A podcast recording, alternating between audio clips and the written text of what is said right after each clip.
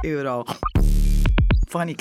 Eurofonica, il format che parla di Europa in modo facile, semplice e veloce su tutte le radio del circuito raduni. Eurofonica. Oltre 30 radio universitarie in tutta Italia. Insieme per parlare di Europa, diritti, cittadinanza e confrontarsi su nuove pratiche di giornalismo.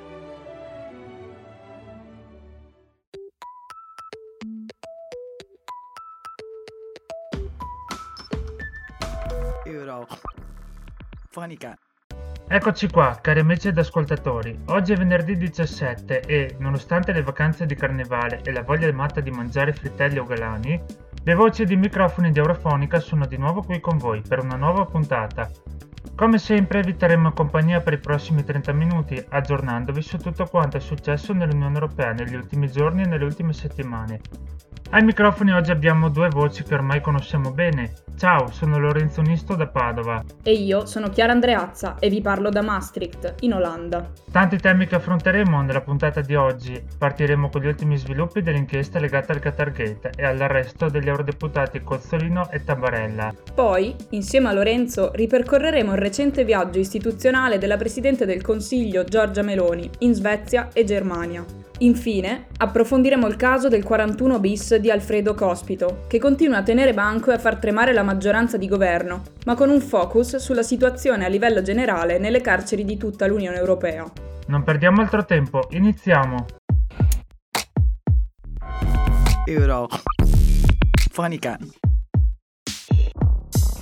Ritorniamo agli aggiornamenti sul Qatargate, il caso corruzione al Parlamento europeo scoppiato lo scorso dicembre, che continua, ai noi, ad estendersi. Ve ne avevamo già parlato nelle puntate del 23 dicembre e del 20 gennaio, che potete recuperare su www.raduni.org o sulla vostra piattaforma d'ascolto preferita.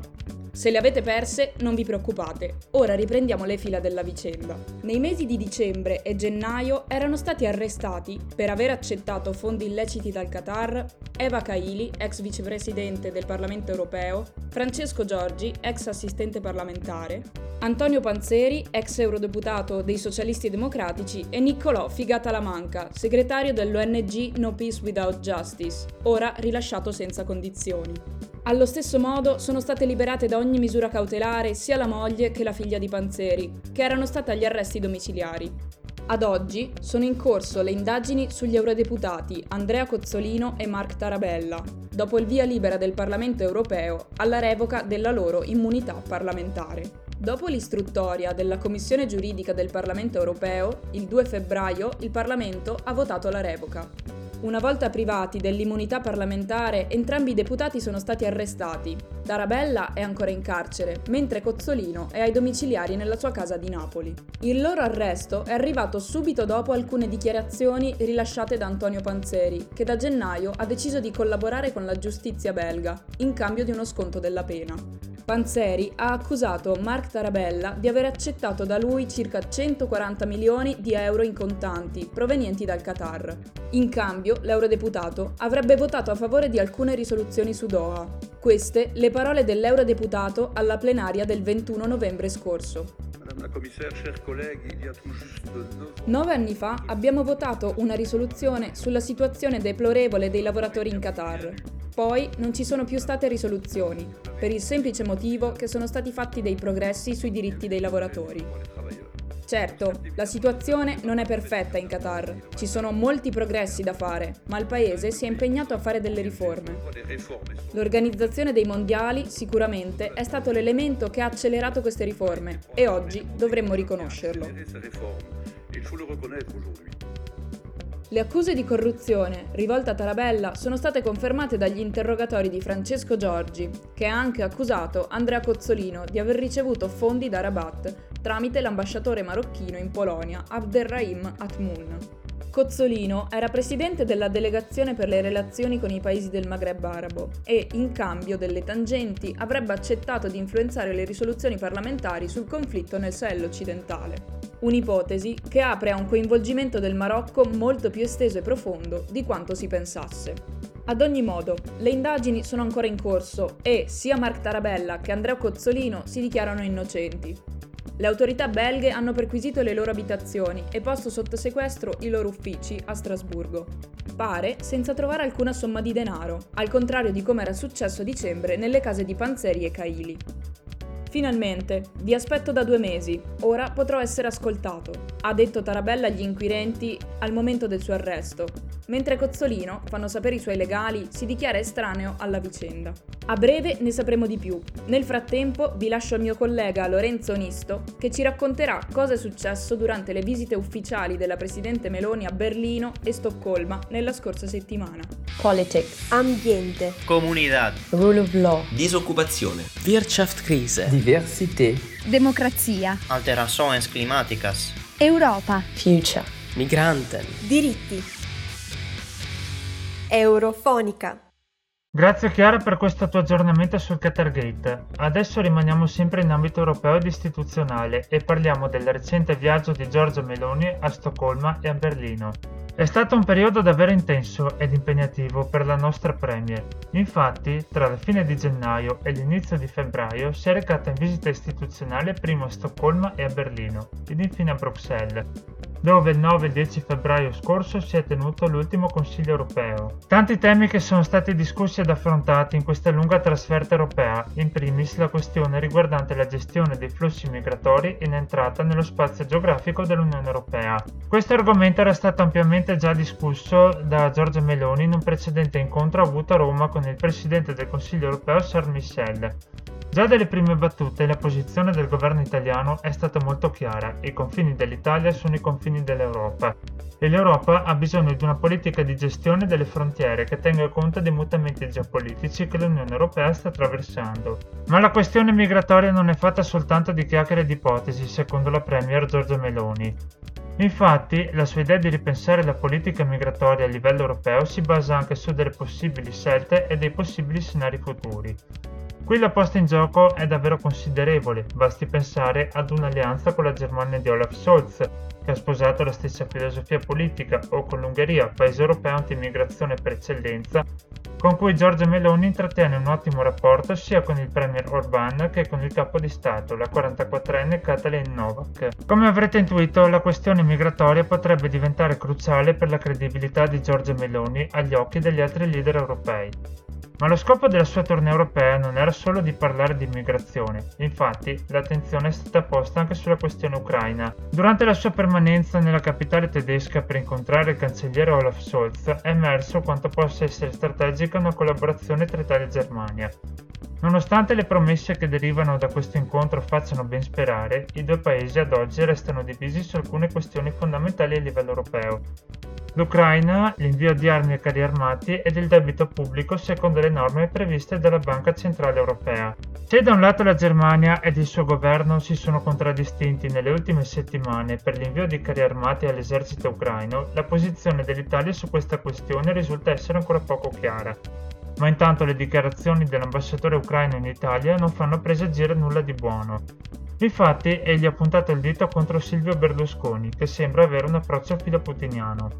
Sarà mica vero tutto questo? È troppo presto per dirlo, ma intanto la Premier Meloni non è stata invitata ad una cena a Parigi con Zelensky, Macron e Scholz.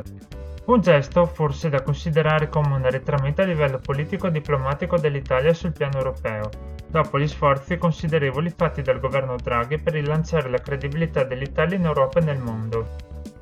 Infine, ultima tappa a Bruxelles, Consiglio europeo del 9 e del 10 febbraio. Giorgia Meloni si è ritenuta soddisfatta delle discussioni che ci sono state con gli altri capi di Stato UE ed ha ribadito ancora una volta il pieno sostegno dell'Unione Europea all'Ucraina. Un inizio anno davvero impegnativo per la nostra Premier. Riuscirà a rispettare i patti e gli impegni presi e soprattutto a rilanciare l'Italia sulla scena europea?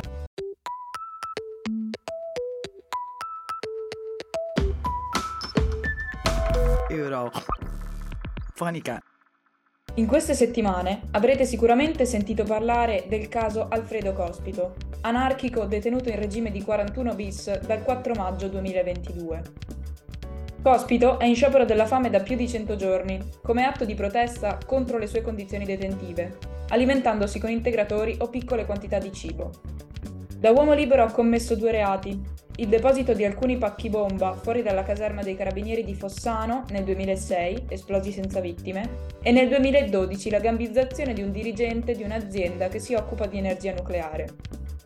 Per questi reati, Cospito era già stato condannato a 20 anni di reclusione e riconosciuto come capo di una società con finalità terroristiche, la Federazione Anarchica Informale. Nel 2022, su richiesta dei magistrati di Torino e su autorizzazione della ministra della giustizia Marta Cartabia, è stato sottoposto al regime di isolamento del 41 bis, una disposizione entrata in vigore nel 1992 in funzione di lotta e contrasto alle mafie, pensata per impedire al detenuto di avere contatti con l'esterno, nel caso di Cospito, con i gruppi anarchici di riferimento. Oggi abbiamo qui con noi il dottor Alessio Scandurra, responsabile dell'Osservatorio Europeo di Antigone, associazione che si occupa di diritti e garanzie del sistema penale. Insieme parleremo del caso Cospito, della situazione delle carceri italiane e di quelle europee. Benvenuto professore e grazie di aver accettato il nostro invito. Partiamo subito con le domande. Perché il caso Cospito è importante in Italia? Trova che sia in qualche modo rappresentativo della situazione delle nostre carceri? Allora, il caso di Alfredo Cospito riporta eh, al centro del dibattito il tema del 41 bis, che è un istituto che esiste da molto tempo, ma che eh, da molto tempo è oggetto di critiche, eh, sia per le misure specifiche che, eh, che contiene, per cui diciamo condizioni di detenzione che eh, possono mettere a rischio la, la dignità e i diritti fondamentali della persona, sia per le finalità dovrebbe servire a impedire ai vertici delle organizzazioni criminali di comunicare con le proprie organizzazioni di criminali di appartenenza, in pratica sembra come dire una super punizione per i super cattivi e nel nostro ordinamento non esiste quest'idea che ci possa essere una punizione più dura del carcere. E quindi da questo punto di vista appunto riporta tutte le criticità, tutti i problemi che nel tempo si sono discussi del 41 bis, li riporta al centro del dibattito. E non è ovviamente rappresentativo della situazione delle carceri italiane. Come cospito ci sono 740 persone, meno di 740 persone, in un sistema penitenziario che ne ospita 56.000. La Corte europea dei diritti dell'uomo si è espressa due volte contro le condizioni detentive italiane, nel 2009 e nel 2013, denunciando sovraffollamento e mancanza di percorsi di reinserimento sociale. Qual è la situazione oggi? È cambiato qualcosa dopo le pronunce della Corte? Dopo le pronunce della Corte eh, il numero complessivo dei detenuti è diminuito, sono stati introdotti, la Corte condannava l'Italia anche perché non aveva eh, dei rimedi giurisdizionali efficaci davanti a queste situazioni, cioè il detenuto che non aveva abbastanza spazio non poteva ricorrere ad un giudice e ottenere eh, che di essere spostato in una sezione con una cella con più spazio, eccetera. Quindi anche questo lamentava la Corte e anche questo è stato introdotto nel nostro ordinamento. Eh, quindi la situazione materiale in qualche misura è migliorata, eh, non si è più tornati ai numeri eh, del 2009, 2010, 2011, oggi abbiamo 10.000 detenuti in meno rispetto ad allora. E gli altri problemi devo dire che purtroppo ci sono ancora tutti, la scarsità di opportunità trattamentali, di corsi di formazione, attività per il reinserimento sociale rimane eh, più o meno quella di allora, ma ovviamente con 10.000 detenuti in meno c'è più respiro. E veniamo forse ora a quello che è il focus principale anche per quello di cui ci occupiamo con Eurofonica. Quali sono le condizioni nelle carceri in Europa e quali paesi possono essere un esempio virtuoso per l'Italia e invece quali hanno condizioni detentive ancora più dure e inefficaci? Allora, la prima cosa da tenere presente è che in tanti paesi europei, compreso l'Italia, ci sono grandi differenze tra carcere e carcere anche dentro lo stesso paese. Essere detenuti restando all'Italia, essere detenuti al sud o al nord dell'Italia non è la stessa cosa, essere detenuti in un grande carcere circondariale metropolitano è diverso da essere detenuti in una piccola casa di reclusione nel modo in cui io sconto la mia pena ci possono essere no- differenze notevoli tra un carcere e l'altro. E lo stesso è negli altri paesi, quindi eh, è chiaro che ci sono paesi che vengono eh, diciamo, i nuovi membri UE che appartenevano all'area diciamo, dell'ex blocco sovietico partono da condizioni di detenzione molto più difficili di quelli dei paesi fondatori dell'Unione. E, e quindi anche se sono stati fatti grandi progressi eh, negli ultimi vent'anni più grandi dei progressi che abbiamo fatto noi, però il punto d'arrivo rimane eh, condizioni di detenzione più difficili rispetto a quelli che si registrano in Italia. Però io credo che più che ragionare per paese sia interessante ragionare per esperienze. In Italia, ma in tanti paesi europei ci sono poi sperimentazioni molto interessanti, innovative da un punto di vista di come sono fatti gli istituti, dal punto di vista delle attività che si, che si fanno, dal punto di vista dell'apertura dei rapporti con l'esterno che, che, magari sono in piedi da tanto tempo e quindi che possono essere usati come modelli per dire guardate questa cosa qui si fa, non dico all'estero, si fa addirittura in Italia da tanti anni, magari potremmo farla diventare una buona pratica, diciamo una prassi comune anziché una, una buona pratica eccezionale. Direi che abbiamo concluso. La ringrazio professore per il tempo che ci ha dedicato con il suo intervento. Sicuramente utile a comprendere un tema molto dibattuto ma che rimane spesso distante e poco chiaro. Per oggi è tutto. Colgo l'occasione per ringraziare anche tutti gli spettatori in ascolto. Alla prossima puntata. Euro Fonica. Bene, anche la puntata di oggi si conclude qui ed è arrivato il momento di salutarci. Ma non temete, anche se andrete in vacanza, i microfoni e le voci di Eurofonica saranno sempre con voi. Continuate a seguirci anche sui nostri canali social Facebook ed Instagram per non perdervi i contenuti che pubblichiamo. Alla prossima! Euro Eurofonica. Eurofonica, il format che parla di Europa in modo facile, semplice e veloce su tutte le radio del circuito raduni. Eurofonica. Oltre 30 radio universitarie in tutta Italia. Insieme per parlare di Europa, diritti, cittadinanza e confrontarsi su nuove pratiche di giornalismo.